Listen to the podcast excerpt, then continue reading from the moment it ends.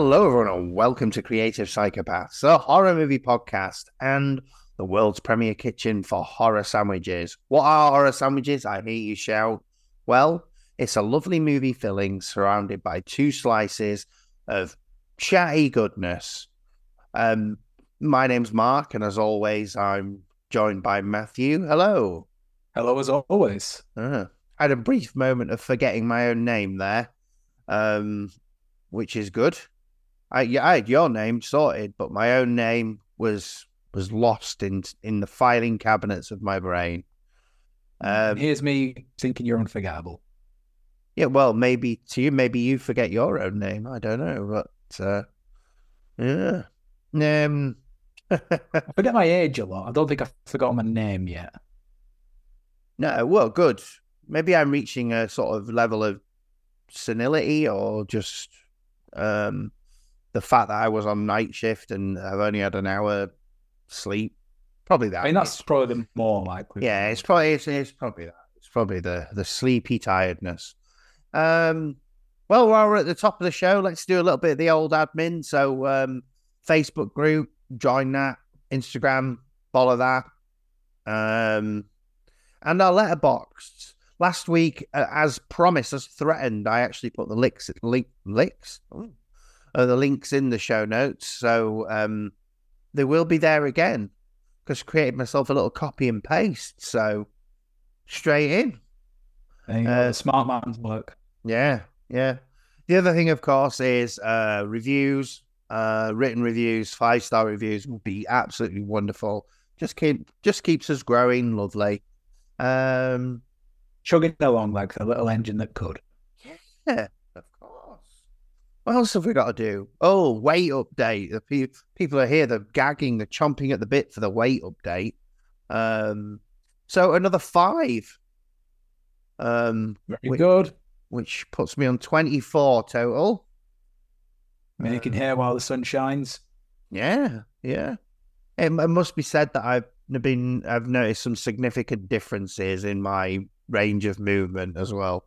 Um, not in the way I look, that hasn't sort of changed, but uh, I can tell that I've taken a lot of pressure off my legs, which is That's nice. Good. Yeah, yeah, yeah. I got my uh, my first stone of the year down. Lovely. Wow. Yep. About six ish, six and a bit kilos for our uh, metric listeners. Why are you fourteen pounds for our our American friends? Yeah, or I don't know. There isn't another way. I don't know why I tried to weigh in. Ah, very good. I mean, um, I guess we could do it in grams. It's like six thousand two hundred or something like that. Yeah, I don't think we need to know that though, do we? But no, so that's amazing though. A, a, a significant chunk of uh, yeah. Uh, well, it's a significant chunk, full stop. But of where I want to be. So yeah, all, all good, all good. Oh, we're both kicking ass. It's we're turning it slowly around into a healthy podcast where we talk about yogurt. Uh, oh man, I've, I've, been eating so much yogurt. I quite like those protein ones uh, to fill you up a bit. Yeah, same. Yeah, there you go then. Well, there you go. So that's yogurt chat. Um, I don't know that. Maybe that's what we need to segue horror yogurts. Some sort of gelatinous blob. Uh, well, there is the movie The Stuff, isn't there? The Stuff, um, which is about some sort of stuff. I would imagine. Well, it's like it's a food, but it's it's blob like. Uh, so you eat it and it takes over your brain, but also later on it's quite blob like. The stuff. Uh, so if you haven't seen the stuff, then uh, it's, it's it's a bit cheesy. It's a bit cheesy. It's a bit cheesy to be honest, but it's it's not bad. It's it's a, it's a bit of a romp. So yeah, uh, that, that's me. I'm flying in with movie recommendations. I'm going go for a for a uh, for for the stuff. Must be an 80s one, I reckon. Uh, sounds like the kind of high concept thing that would uh, that would do well then. Yeah, the eighties were doing it. They were they were churning them out, churning them out, churning find... it like yogurt. Oh yeah, lovely. I finally got around to watching Schindler's List, as recommended by ChatGPT. Um, I don't think you've had a particularly happy week, have you? Yeah. no. No. Schindler's List is rather harrowing, isn't it? I mean, I knew it was very much so. I knew it was going to be, and I felt bad that I was putting it off, knowing the sort of the the content, and like because I was putting off mainly for runtime, and I thought I really uh, I should be able to commit three hours of my life to this, but uh, I think it's also one you need to be right in the mood for. Um, so is it is it even possible to be in the mood? Well, maybe not in the mood, but at least a willingness. Um, yeah, it's. But when when people always talk about like what's Spielberg's best film, I can never say Schindler's List just because it's it feels wrong to to kind of put it next to films like Jurassic Park and Jaws and whatnot because it's you know it it feels so separate from that. You know, it's it's not entertainment, is it? Really, it's no, it it it, sort of a, it certainly isn't. It's a morality it, guide. Yeah, it it seems like for him it was a very personal project. So, well, it, uh, it, as it happens, he was he was never meant to actually make it. Oh, really? Yeah the the original plan uh, was that he was on Cape Fear. And, oh right. Uh, Martin Scorsese was was penciled in for Schindler's List, uh, but Scorsese thought that it wouldn't be right that the subject matter was tackled by a, a non-Jewish filmmaker. Uh, so they basically swapped projects. Wow, that's amazing. That's good stuff. Uh, uh, I mean, it's also so obvious because it's just you know on top of the whole, you know how how important the subject matter is to the you know, to Jews generally. It's, uh, I just don't think that Spielberg could really make a film as nasty as Cape Fear. No, actually, you know what? I don't think I've seen Cape Fear. Is it on a boat? Uh, there is a, a, significant portion of it on a boat. Oh, on a boat. Um, yeah, so lovely. Anyway, uh, I asked the I asked the AI to recommend me something a bit more light-hearted. So it's a Grand Budapest Hotel next. Uh, okay, have we have we seen that one before? No, no. So I'm hoping that is a bit more light-hearted. It, I, I can guarantee you, it is more light-hearted than Schindler's List. Excellent.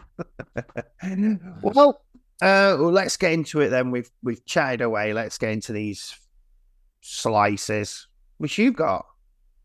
Yeah, so I'm I'm gonna go first because last week we did the well, it was sort of a, a preview for I don't know retrospective showings that we are hoping for. Uh, yeah, you know, anniversary screenings. Uh, so we did what the 50 year anniversaries last year for five years Yes, yeah. Coming from here, so what what we'd like this year, and also what what we're we're, we're hoping for over the next few years. Mm-hmm. Uh, so we're gonna we're gonna bring it a bit closer and do uh, 25 years. So Ooh. from 1999, which is it is 25 years ago, as awful as that is, and uh, going through to 2003. Right. So you know, there, there aren't many great years for horrors here. so, right, 1999 then. So we have the big, big films of the year. Uh, the big two were The Sixth Sense and The Blair Witch Project. Yes, yeah. Then we also have uh, Audition. Uh, right. have Sleepy Hollow and we also have former uh, podcast episodes, Lake Placid and The Haunting. well, I mean, scratch scratch the haunting. I hated that. Um, I'd, I mean, I'd happily watch Lake Placid again. On the big screen, you can really see how big that croc is. Exactly. Yeah. Yeah. Do you know? I think of all of those, I'd probably go see audition Uh, yeah, that, that's what I'd go for. Yeah, I mean, uh, I mean, the, the the Sixth Sense never never entirely jived with me. No, no. And I think the Blair Witch Project, if I was going to to watch that again, you know, I'd want it on a, a scratchy VHS tape by myself on a little crappy telly rather than on a big screen. Yeah, it definitely suits that. Yeah, yeah, yeah, because it's you know the style of the film. So yeah, I'm going for uh, for audition too But. Mm. Uh, I mean, basically, it's a film I've never seen, and I have heard all the good things about it. Yeah, so. same same for me. I'm in the exact same situation as you. I've never got around to it, but uh, I think it would be really good. Yeah, do it. Whoever's in charge of these things, do it. Okay then. Uh, right. So we'll go for uh, 2000, Ooh. the uh, the millennium itself. And this this was a bad year. there is there is not much in here, uh, but there are two excellent films. Uh, we have American Psycho and Shadow of the Vampire. There, there are our two big ones. Right. Uh, we've also got Scream 3, uh, Final Destination, and, and another podcast favourite, What Lies Beneath. um, oh, What Lies Beneath. That's a very early episode. Um, I don't. I don't think I like that one either. If if memory serves, it was the the first shit that you ever I. I think it was. I think it was. Um, it's, it's a bit of fun. It was quite funny though. There's a that movie explains itself. It's really it's really good fun. Remember, there's one specific part in it where this this uh, it's like a drug or something that um is going to paralyze someone, and, and they really they really talk about it halfway through. And you think, well, that's coming back up. Um, Chekhov's whatever thing. Chekhov's it is. Yeah, paralyzing gear. Uh, anyway, uh, I've gone I've gone way off track there. That's not what we're here for. Um, American Psycho, I think for me. Um, I know you've been telling me to watch Shadow of the Vampire, and I haven't gotten around to it yet. But um, yeah, American Psycho is good, isn't it? Okay, I, well, I do feel a little bit bad because I didn't tell you the one that that's the obvious answer that we'd go for here, which is uh, Leprechaun in the Hood. Oh, of course, yeah. Well, I uh, mean... uh, so I mean that I, I, just think I thought I wouldn't bother including that. Uh, no, no point. That's the, the one that we'd all go for. Exactly. Uh, but yeah, I'd go for Shadow of the Vampire because that's that film is a is a tall hoot. I I love that movie. Yeah, uh, I really, sh- I really should get round to it. My movie watching has slowed down somewhat this year from last year.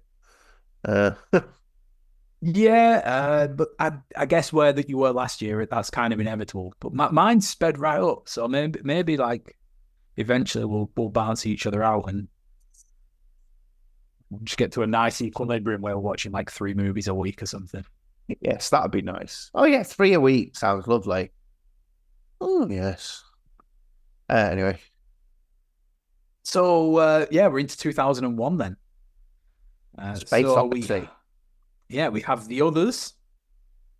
Uh, Pulse, Jeepers Creepers, uh, Hannibal, uh, 13 Ghosts, Ichi the Killer.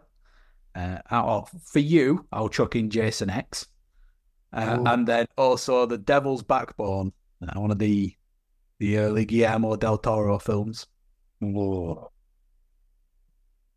Um. Well, I mean, obviously, I'd want to see Jason X, but um, of of those, I'd have to chuck it. I'd have to go for Ichi the Killer. I've got a lot of love for Ichi the Killer. Um, and I'd absolutely love to see that on the big screen. Um, I think those two right at the beginning. Uh, uh what were the two right at the beginning? Sorry, uh, the others and Pulse.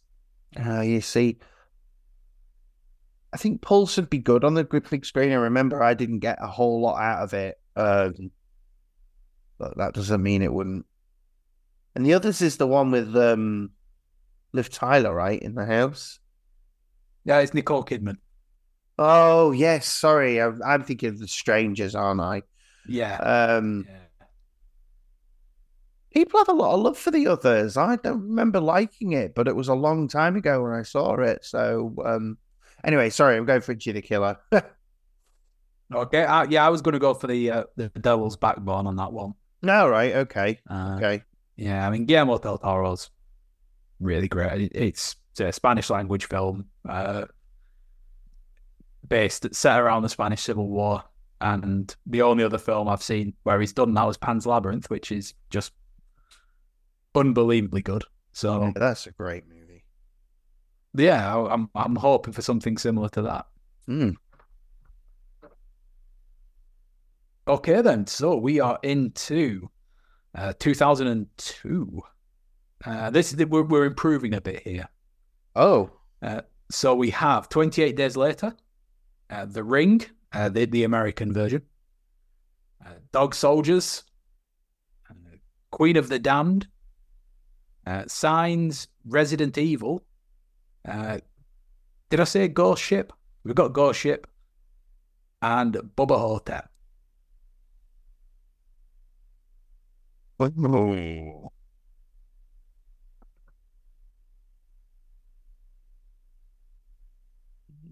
Either Mark's deep in thought or I've lost the the audio. No, no, no, I'm deep in thought. Um,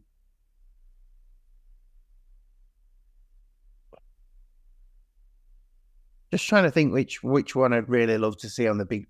I think I might go for Bubba Ho-Tep. You know, um, I'm, I'm, I'm surprised at that one. I, I threw it in just because I, I, like Bruce Campbell. I mean, I do like the film. Uh, but I mean, yeah, I just thought just give Bruce a bit of a uh, bit of love there.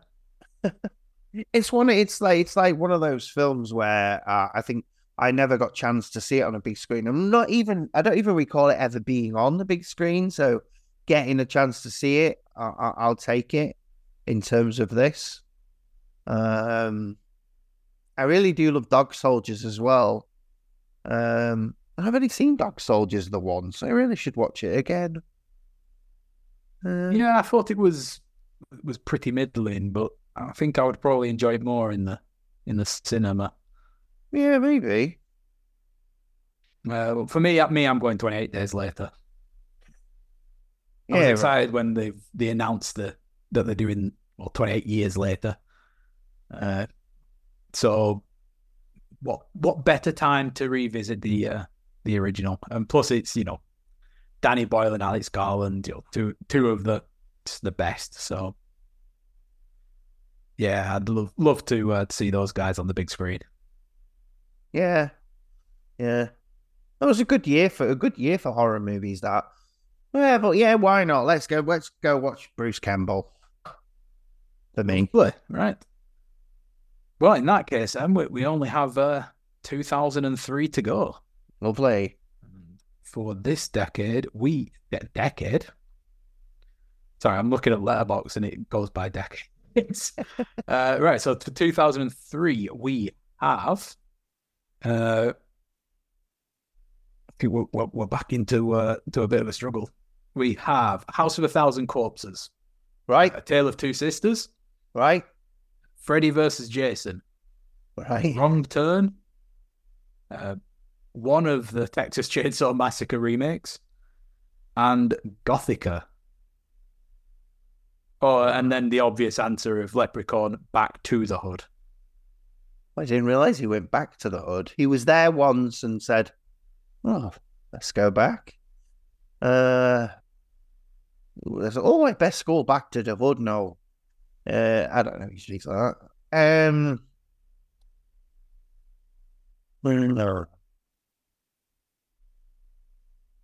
let's see.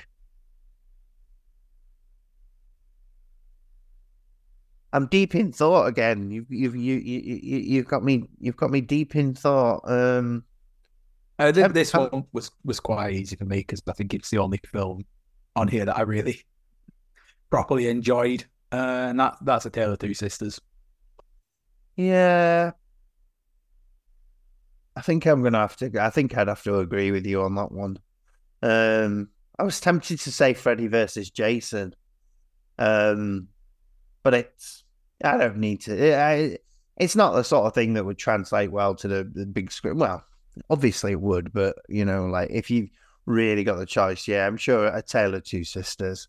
Um, yeah, we did pretty well there of choosing sort of mostly foreign language movies. I think. Um, or I did. Well, one of us did. Well, I've, I've probably just the uh, the, the case that there was a pretty pretty bleak period for uh, for Hollywood horror films there. Yeah, it's a shame, really. Um, but it's not. We look at now as being a kind of golden age. I think, think we're personally think we're on a bit of the tail end of that, but you know, but the uh, when you, you look at those years and you you look at the last five, we, have had it pretty good on the whole.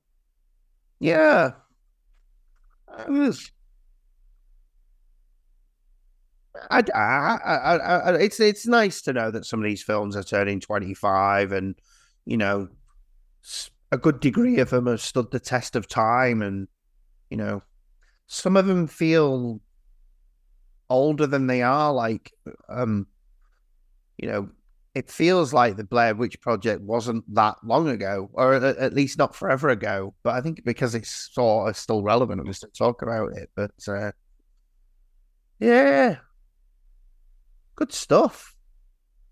Yeah, hopefully we, we do get uh, a few of them gracing our screens again over the next few years.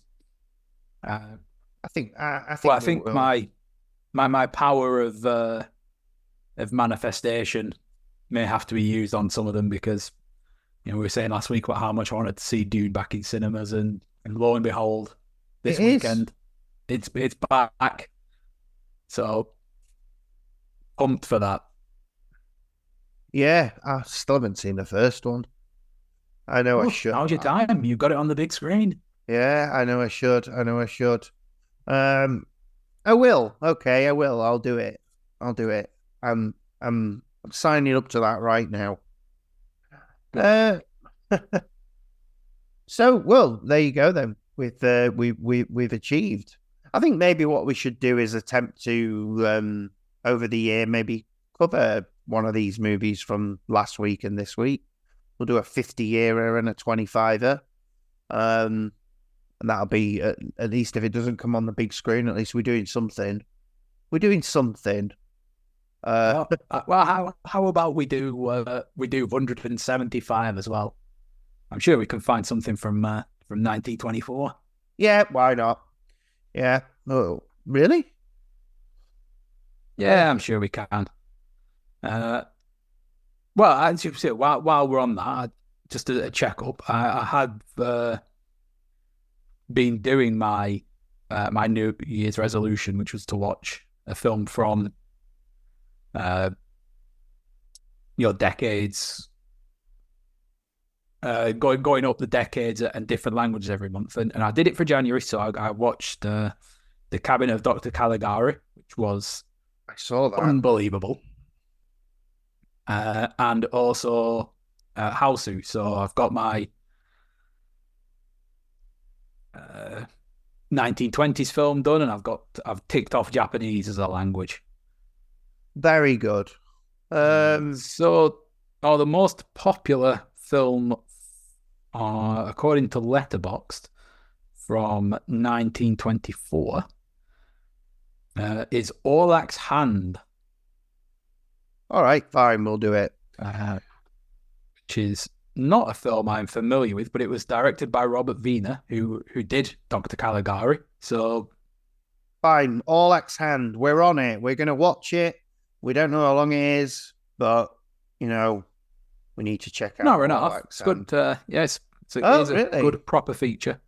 Oh well, yeah, okay. Well, you committed us to that now, so uh, that'll be fun, and I look forward to that. It's always nice to widen one's something.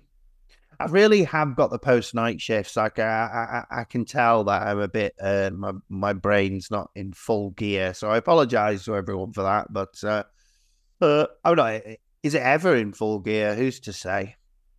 Uh, well, should we get into this um, lovely, delicious? Not sure if it is delicious. Filling. No, it is. It is not. No.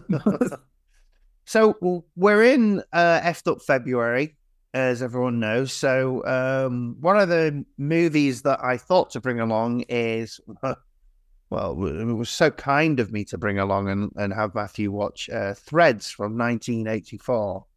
Not strictly a horror film. Um, however, it, it, it does slot itself lovely, lovely into the effed up ca- category. It's um essentially. Yeah, it's that uh, that horror as real life.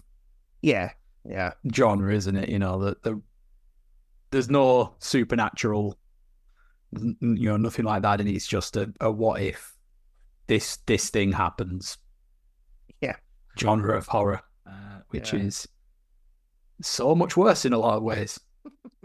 Well, let's uh, let's do the bits, and then we'll uh, and then we'll we'll get on it. Um, so yeah, it was released in 1984 on BBC Two, I believe. Um, I don't normally say that stuff about it. Written by Barry Hines and directed by Mick Jackson. It uh, stars Paul Vaughan as the narrator, Karen Meagher as Ruth Beckett, Reece Dinsdale as Jimmy Kemp, um, David Brilley as Bill Kemp, Rita May as Rita Kemp. Um, and there's a whole host of characters in this, but mostly we spend most of our time with Ruth and the, and the narrator. There are um, other characters through this that we'll that we'll get into, but that's uh, essentially most of it. So this uh, this movie is um, something akin to a um, weird weird sort of drama, but it also revolves around uh, a nuclear weapon being uh, launched in she- on Sheffield. But I think it encompasses the entire world in this. It's just our focus on this is in Sheffield, so it has a, a documentary feel as well, um, which again we'll sort get of, uh, public information kind of style as well, isn't it? Uh, yeah, that's right. That's right. Yeah. Now, I'm under the impression that, um, and I, I, I only uh, heard this um, recently, that this movie has only been shown three more times on the BBC since it was released. Um, and for it to be shown, it has to get special permission as well. Um, because it's a bit grim, in it? It's it's a bit grim. Uh, they they have made it available on BritBox. Yes, they have. Yeah, yeah. The uh, the BBC slash ITV's sort of streaming for stuff that they think they can get money out of people, so they don't put on iPlayer. Right. Yeah. Yeah.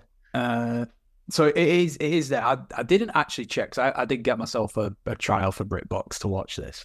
Uh, oh, right. I didn't check if Ghostwatch is there. Because this is this is our second BBC production, isn't it? We've covered. Yeah, I'm not sure. I'm not sure. Um, so I'll, I'll, I'll have to have a look. I've got it for another six days, so we'll uh, we'll see on that. Yeah. While I'm here, actually, let me. I sorry, I'm just veering off, but this is how my brain works. Our friend Sam was listening to our When Evil Lurks episode, and we talked about um, Ghostwatch.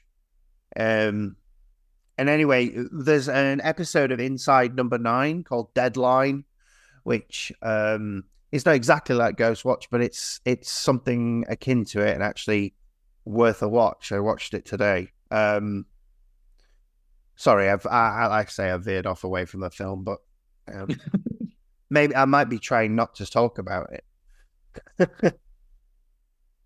um so, I mean, I'd ask you what you think, but I, I, I mean, uh, most people come away from this feeling a bit there. Yeah, I mean, the, the, there's two ways that you kind of look at this film, don't you? Because the, the subject matter is is just harrowing. It's disturbing, and you know it hits it hits close to home for yeah. you know for a lot of reasons. And then you know the other hand that you can look at the film and say things you know like how it's made and and you know how how how the, the technical aspects of it sort of lead into the the you know the other way of looking at it. Yeah, uh, I think it's. I, I found the first half of the film to be like really kind of like fascinating in a lot of ways because it was uh, the the film builds with with kind of the, these heightening tensions going on in the background, don't they? Like, uh, and the way that it puts out this film, uh, because it's you know it's, it's a BBC production in an era where films you know about the Cold War are coming out, and you know the yeah the, the Rambo films, the the Red Dawn films, that you know the films that have huge budgets, massive stars attached to them, and, and you know high production values. And, and obviously the BBC can't compete with that. You know, mm-hmm. uh, it's a national broadcaster, so it's like the, there's the way that it gets around that is putting this nuclear holocaust as a kitchen sink drama. Yes, right, yeah. And as yeah. Uh, you know, as in a soap opera kind of style almost. Mm-hmm. And you know, it's it's way more effective than than any other film like this that I think I've seen because it it does that. You know, it makes characters instantly recognizable to us. We you know, we all know people like this getting on with the day to day lives and it, it builds up these tensions in the background. Just just like these things happen in real life you know how many you know in in our lifetimes how have we seen you know wars and international tensions just sort of bubble up just in the periphery you know? Yeah uh, absolutely. obviously those your know people that are, are switched on and attuned to things we we we pick them, them up we you know we know them a bit more but just generally speaking, unless you're you know properly engaged, you, just kind of you know hear these things that you know in around in the background. Uh, you know, when I was a you know, around 12, 12 year old or so, and, and uh, you know things were, were kicking off in Iraq and Afghanistan. You know, th- that's exactly what it was like for, for me then, because you know, I was I was a kid, I wasn't tuned in politically, so it, it it did feel just like something just on the side that you never really swept up in. And then it happens, doesn't it? Yeah. You know, the the the, the tension ratchets up quite quickly and then it the bubble bursts and, and all hell breaks loose. And that that build up I thought was was amazing uh, because it I wouldn't say that we really particularly get to know the characters or anything no. like that a great deal, but the way that it's made just makes us know the type of people instantly. Yeah. Uh, which puts the whole second half of the film as it doesn't matter who anyone in this film is. We we know we know them. They're our neighbours. They're our friends. They're the other people that work in the shops we go to, and it just makes the whole thing so much more horrible.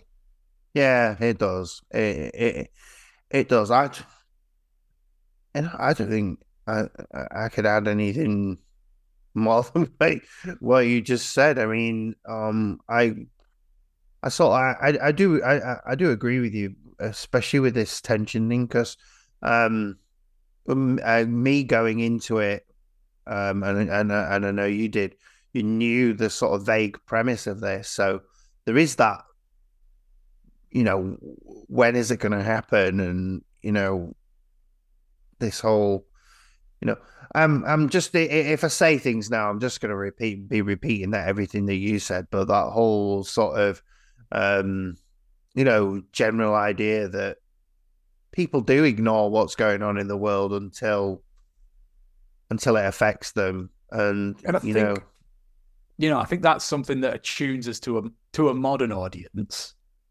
uh, because you know the the the world that we've lived in. But I think the other thing for you know an audience in 1984 is that they'd have had 30 years of you know 30 odd years of Cold War, you know, rhetoric, tensions ratcheting up and down.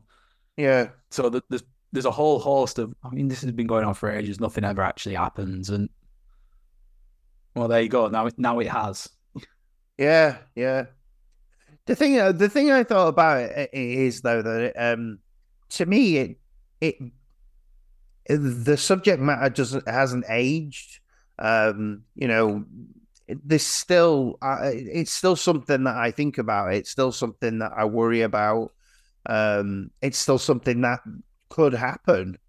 You know, so it does it, it you know, you you look at you look at, at this and you know the sort of storyline they've got going with the Middle East and stuff like that, and it reflects upon not necessarily exactly what's happening these days, but something very similar to what what happens these days. And you do you do worry in situations like you know if if we get involved, is this is it gonna are they going to attack or you know it's just that the worry of nuclear weapons is sort of always always there. It is for me maybe um.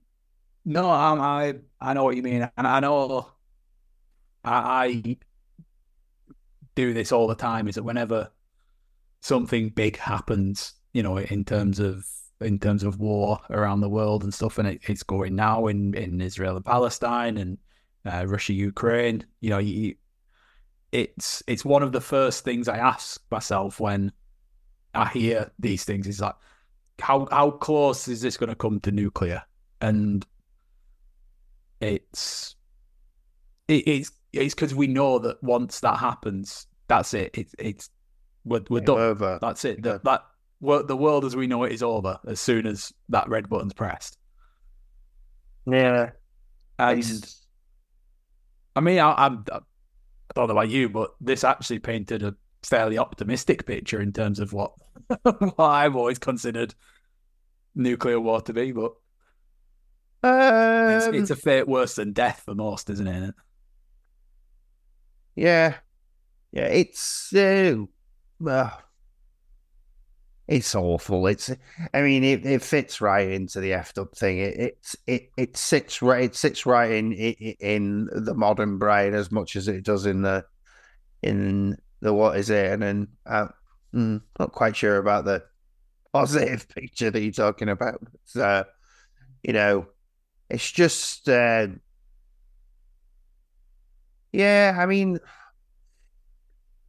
there's a whole like a bunch of stuff in this though, like you know, getting away from the he- well, not getting away from the heavier stuff. And you mentioned it before, but they really do a good job with the effects in this, given given what they've got. Yeah, I mean, there's a degree of what you can see as stock footage, um, but also this, you know, bodies strewn about the place and fire and explosions and I don't know there's something about seeing a Woolworths explode that that that hits hard.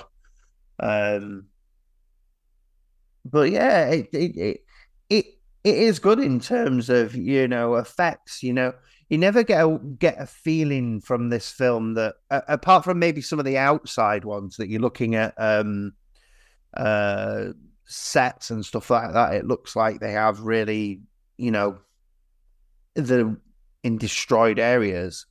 Um, yeah, and I mean the whole, say, whole locations are all they're they're all top notch, aren't they? And I think the model work as well when they're blowing up these little model buildings for uh for for you know for for the the bomb effects. Uh, there was there was one little bit because they do show a lot of like model work, don't they? And, and uh, you know, charred corpses. Yeah. And, and they show a melting ET at one point. I did wonder, is that is that supposed to be a person or is that uh, or is that the toy? It's definitely a melting ET, isn't it? But uh, yeah, I suppose the other thing about this is it is it like most effed up movies, it doesn't shy away from who get who, uh, and you know, suppose when you're talking about nuclear bombs, it doesn't, does it? It's not bothered who get who who gets in its blast. It's, um, but it doesn't do that. It tears family families apart in this, and um, you know, they have to do awful things with people who've died in their home, and you know, this. Yeah, and and you know, on, and on top of the the awful, awful things that are happening to to people directly affected, you know, that of, of people that have been injured in you know shrapnel from the attacks, burns, uh, uh, you know, and all the other assorted uh, hazards of of being on the path of a bomb. It's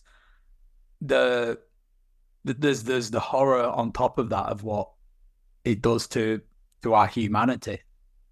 And, and yeah, absolutely, it strips it away entirely. There is no there is no humanity left. With it, it's it just deprives people of that, you know. And and you know you you get scenes like uh you know that that sort of local cabinet office. Yeah, and they just oh why, why do we send food to them? They're all going to die anyway. And it's you know things like that, which are just so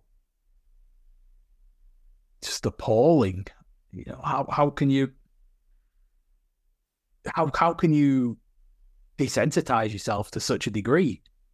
Whereas also, you know, you can completely you you can see the logic, uh, which is like almost as bad anyway. It's it is, yeah, yeah, and um, you know, the stuff that it bring the, that it brings up, and you and you immediately think to yourself, yeah, you know, if that happens even now, we'd be fucked. You know, like they talk, they start talking about what they've got in terms of supplies, and you know, I mean, even even this was shown during COVID that we don't have enough supplies of things. You know, um, and it, it's it's like this idea that well, yeah, if if if this happens, you know, we're gonna we're gonna be in a situation exactly like this. You know, we've moved forward in terms of things, but you know, we're not we're ill prepared, aren't we? We were all of us ill prepared for such for such a thing, and uh, yeah, it it it it made me think a bit about COVID. This film, and in terms of you know, like what happens during emergencies and how underprepared we really are. Um, yeah, yeah. I mean, the, the you know, there's certain analogs that that match up. You know, the way that people were. Thought that there was a striking bit where the uh, the the guy was selling tin openers, uh, you know, just to try and make money off things as well, and uh, your price gouging and you know, I, I remember those those thing those sorts of things very clearly from from a few years ago. Yeah, uh, just uh, you know, people panic buying and stocking up and, and and yeah, it's you know it hits you that that people do these things to protect themselves and it's you know it's scary. Simple as that. That, that there's these worries that that the world's not as secure as we think it is. No, it's not. Uh, right. There must be some other things we can talk about with the actual film rather than being so. Um...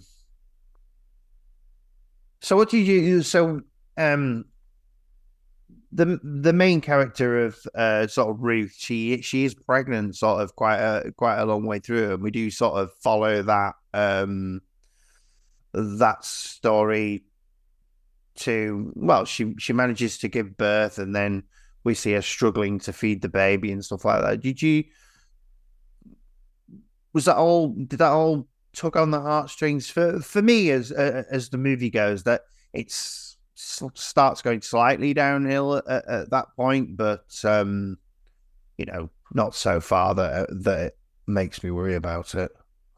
No, um, I think this was my the the thing that that probably uh, probably upset me the most about the film. To be honest with you, right? Okay. You know, we, we had Ruth that uh, you know who, who, we follow through the film, and, and she shows this resilience, and uh, she's the the one character I'd say that we really get to to really spend time with it. We really you know get yes, to know yeah.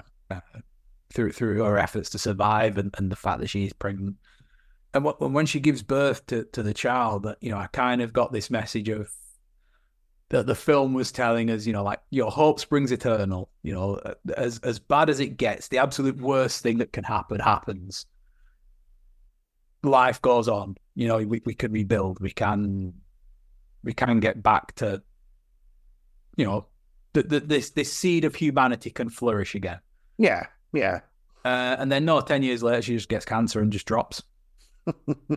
it's just like, well, yeah, there's no, there's no hope here, is there? It's and then, and then you know her daughter gets raped and, and has the same thing happen, and it's just you know there's no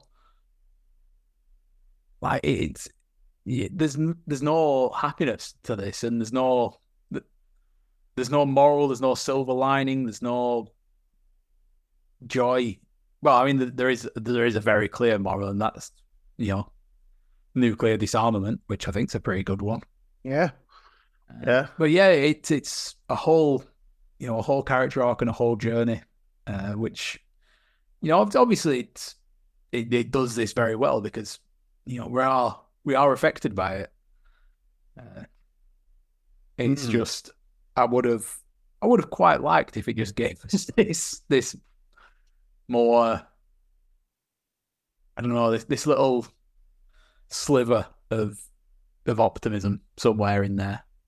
Uh, you know, because I, I, like to think that there is there is room in the story for that. You know, you know the film ends, doesn't it, with uh, the the UK's population dropping to to between four and eleven million, and uh, and it's it's basically become a medieval society. Uh, it's regressed so far, and and you know we we we moved through the medieval period, and we did grow, we did continue to make advancements and whatnot. So th- there's room in the story for that that little bit of optimism, and and I, I kind of think it it hinders the film that it, it it never never really gives us that uh, just because it's it puts us through the ringer so much that it it would be nice just to just just to have that because it is there. Yeah. So may, maybe show it to us a bit, please. no, no, this film wants to make you feel awful. Uh, you you what you, you watch it and it's it, it just makes you feel awful. Um, but that said, it's uh it's a good film for making you feel awful. It's it, yeah, yeah, well, well made. You know, as you said, they do enough with the characters, and you know, I don't know, uh, maybe to a degree, uh, for us, you know, it's very close to home, and um, you know, probably that Sheffield accent, it's might be somewhere in between our accents, really. Um, so the, the, there's that as well. It's all very, very familiar. I don't know whether it does hit as hard with other people. Now, I know that it does uh, because it's. I see it on horror groups where people go, "Just watch Threads. Wish I hadn't." um, yeah, and, and I think that I think Sheffield is it's a very canny choice for location uh, because it's you know it, it's not London which is obviously important because it's not. If it was just a place where you expect something like that to happen, it, it loses some of the impact, doesn't it? It does. Uh, you know, how many times have we seen London attacked in film and stuff? Yeah. You know, uh, you, you're kind of immune to it, and but you know, Sheffield is it, has got a lot, a lot of those boxes ticked. Is you know, it's it's a big city, but it's not too big. Uh, you know, it's it's northern, which makes it feel like less of a target somehow. Just I think because it's not particularly close to to Edinburgh or London, uh, which you know you would think would be two of the bigger targets uh, if this this sort of thing was to happen. Uh, it, it's working class, so it's yeah, you know, people rec- you know there are far more working class people than there are anyone else in the country, and and, and it it shows you know a a broad section within that, and it shows various ages, men and women, and it's it's very normal uh, as a place, which is important for for the success of of what the film's trying to achieve. Yeah, yeah. Well, I think we've um we've talked about it now. We don't need to keep. We, yeah, we can. Yeah, we can. Yeah. In our rearview mirror and drive away as fast as possible. I didn't put anything on the Facebook group, but I thought a, you know, people may not have seen it, and b, I don't want them to have to watch it. Yeah. It, um, it, did get uh, a, a, bit of a, a, resurgence recently, didn't it? When Instagram launched their their Twitter. It uh, did. it did. I've seen it cooking in horror groups for, for a while. Never really thought to go round around to it. I watched it last year, and um, you know, as soon as I saw it, I thought this is sort of movie that we could bring to the podcast, and you know, certainly it certainly makes you think. Um, but it's also it's not the sort of film you watch to enjoy yourself, is it? It's, it's definitely not a comfort movie. No, and and you know it, it's like like we said about Schindler's List earlier. I think it's a kind of film that you you need to watch to kind of sort of understand the world a, a bit better. Yeah. You know, yeah. the, the, kind of thing that needs to be brought close to home because, you know, I think we're we're guilty uh, quite a lot in uh, in this country of, you know, not really facing up to the consequences of of what these things are. You know, we, we don't we don't appreciate the horrors of Hiroshima and Nagasaki uh, or or the you know uh, all of our wars for the last thousand years have been fought overseas. You know, and, and unless you fought in them, you don't appreciate the horrors of those either. And yeah, very true. I think you need you need to see things like this every now and again just to mold you as as a person and make you realize what the, what these things entail. You know what these things look like. Well, uh, well, I suppose there you go. Then everyone, if you watch what I suppose watch threads, but we didn't tell you to, or did we? I'm not quite sure what the message is. Um, watch it, but not for your own enjoyment. There you go. There you go. So, um, I'm glad to a degree that you that you um weren't I, I wasn't expecting you to be annoyed with me, but I'm glad that you, I'm glad that you, I'm glad that you got some, that you got something out of it. Um, so yeah, um, I'm loath to really give it a review, to be honest. Um, I think, I think in the, I think in this particular case, maybe we should just skip that. Um, unless you want to.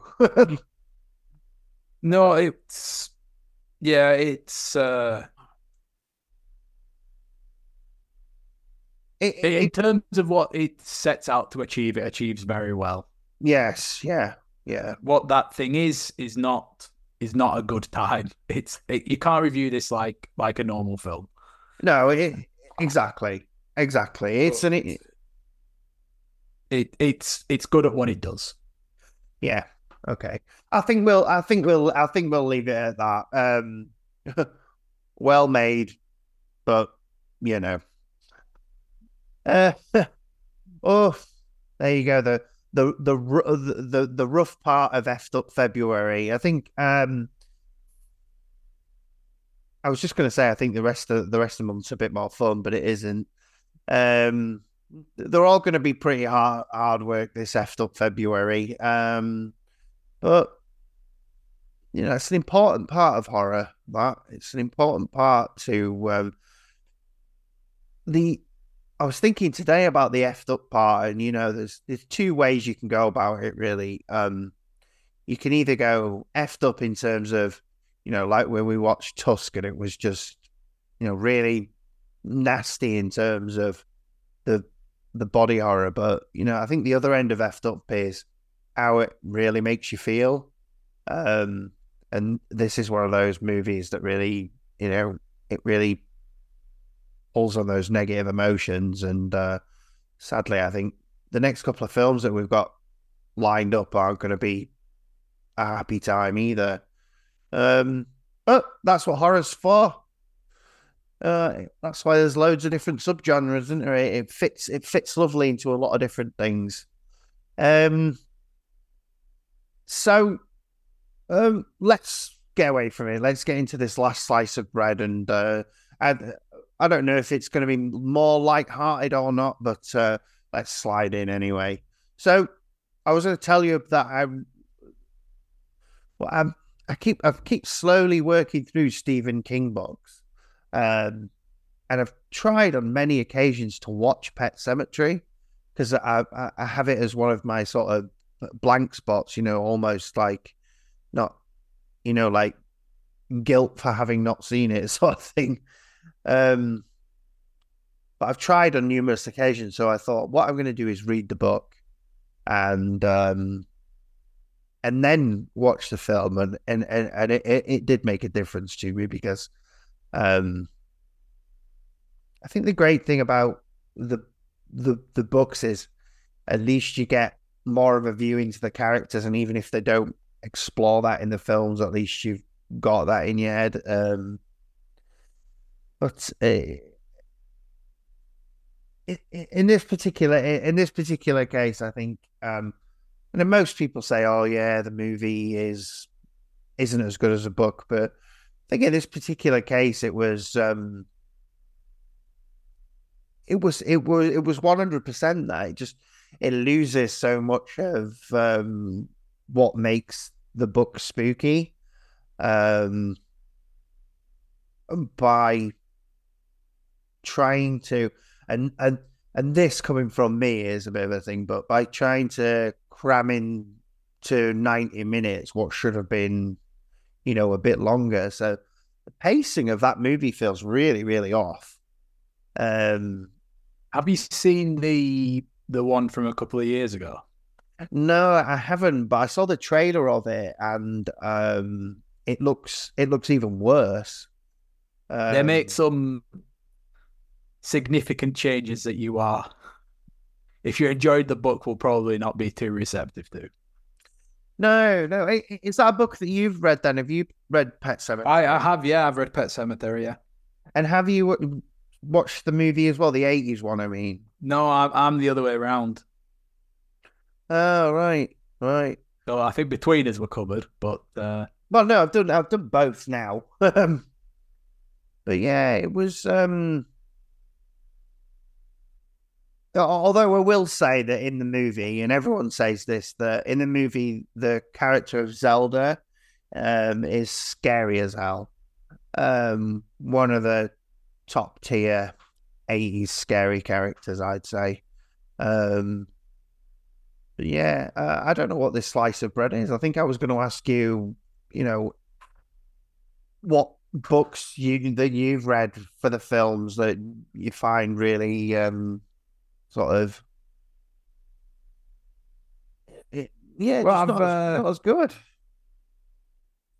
I've read a a few that I find that that go one way or another. Uh, so the obligatory uh, mention of Let the Right One In. Uh, I think the film I would probably give the edge to. Yes. Uh, the, the, the books the book's also brilliant. Uh, one where I thought the book was significantly better than the, the film was was last year uh, was uh, Cabin at the End of the World. Uh, the book, which was much better than than Knock at the Cabin. Mm. I remember which I, which I didn't hate uh, by by any stretch. I just think that the uh, the book took some more chances uh, that paid off than the film did. And the film played it a bit too safe uh, in the end. Yeah, and one that goes in in a bit of a strange place because it's the the book and the film are are similar, but it's not a straight adaptation. I'd say it is Annihilation, the you know the Alex Garland one. Oh right, I didn't even know it was a book. yes, yeah, so it's a book by Jeff Vandermeer, who, uh, having read Annihilation, very quickly became one of my favorite writers. I think he, he's really, really fantastic. Um, and I'm led to believe that when uh, when making Annihilation, Alex Garland read the book uh, once. He's like he, he read it, he put it away, and then he didn't look at it again until after he'd made the film, uh, because he wanted the, to sort of capture the the vibe and how it made him feel, rather than doing an adaptation. So I think because of that, it's you know it it changes how I would look at this uh, as an adaptation. Yeah, uh, but both of them are are astounding. You know, they're, they're both both brilliant, and and you know you get a lot of similarities as, as you would expect, but also some you know pretty big changes too, which you know which is great. And and I'd I'd like more adaptations to to take that kind of approach. Yeah, uh, because sometimes Phil, you know, books, you know, they work on the page, they don't work on the screen because they're not designed for that. So maybe we, do, you know, we don't need a straight adaptation. Let's play a bit more fast and loose with it sometimes. Yeah, yeah. I think the thing that just throws me off, and um, and it's happened with other films that aren't horror that I've read the book for, is just that it always feels like, and I wonder, it, I, I wonder if this is just because you read the book, is the pacing of the movies always feel far too fast. Like they're trying to zip through it. And I think that maybe is because you know all the detail and then you feel like you want to see all the detail, whereas it can't happen, can it? You know, each film can't be nine hours long. yeah, I also uh, do sometimes like like seeing the film first and then then revisiting the book, uh, or just visiting the book. Uh, the uh, Charlie Kaufman film, uh, I'm thinking of ending things, uh, which came out a few years ago. That was one where I saw the film uh, and I, I, dug a lot of it, but I think it it got to a point in the film where yeah, I I, I kind of checked out. I think it just got a bit too got a bit too much, you know, a bit too try hard. Uh, yeah, which Charlie Kaufman often does. Uh, and I, I, read the book because I liked. Uh, I mean, the first half of the film is is brilliant. It's like really fantastic. Um, yes, the the book is basically that all the way through. Uh, so you know that's you know that's sometimes interesting to to go the other way on it. Yeah, yeah. I think I'm it's one of my resolutions this year is to write a short story, and I think I'm going to um, I'm going to sort of commit more to trying to um, read a few more horror stories and horror books and stuff like that. But I think I might I think I might aim for you know what's been adapted and you know try and pair it up with a podcast and pair it up with my own film watching and because uh, I agree with what you said about you know sometimes I do prefer to watch the film um, before the book, you know, but in other cases, like Pet Sematary, I just couldn't couldn't quite get into the film, but watching, um, sorry, reading the book just gave me enough more more detail to, um, you know, get a bit more out of it. So, yeah, I think I'm going to try and do that a bit more this year. I've I've um, started on it um, which is very, very long. It is. It is a huge book to get through. Yeah. Um, I've actually started it before and got quite a way into it and then sort of gave up. Um, I think I even got almost as far as, you know, the adults doing all their bits. Um, you know, the phone calls bit. uh, but I've start, I've start, I've started again. I'm just hoping that this time I can manage to stick with it. Uh, and then I'm going to try and watch it chapter one and chapter two and see what I get out of them. So, yeah, I think I, am going to try and do that a bit more this year. Um, see if I can't become a bit more learned. I don't think that's going to make me learned, is it? Um, oh, Leonard. Re- reading always makes you learned. Oh, lovely. Fine. Good. Then I shall. But then again, so does watching films. Oh. Oh dear. it's about it's about engagement, isn't it? Yeah. Yeah. You can you can watch films as a and and engage with them, or you can just let them pass you by. You, you can do the same with books. You know, people. Yeah. That there are people that are very well read, but they just don't. Uh, they just don't think like they have the film read for entertainment, and that's good enough for them. And there you have it. Yeah. however you want to take it. Yeah. Well, I don't really know what that slice of bread was, but it was it was a lovely one, and I quite enjoyed our little book conversation. Um, um, but I think we should draw this podcast to a close now. Um, we were late starting and now late finishing, so um, let's get out of here. Let's go, eh? Let's do it. Ta everyone. Bye bye.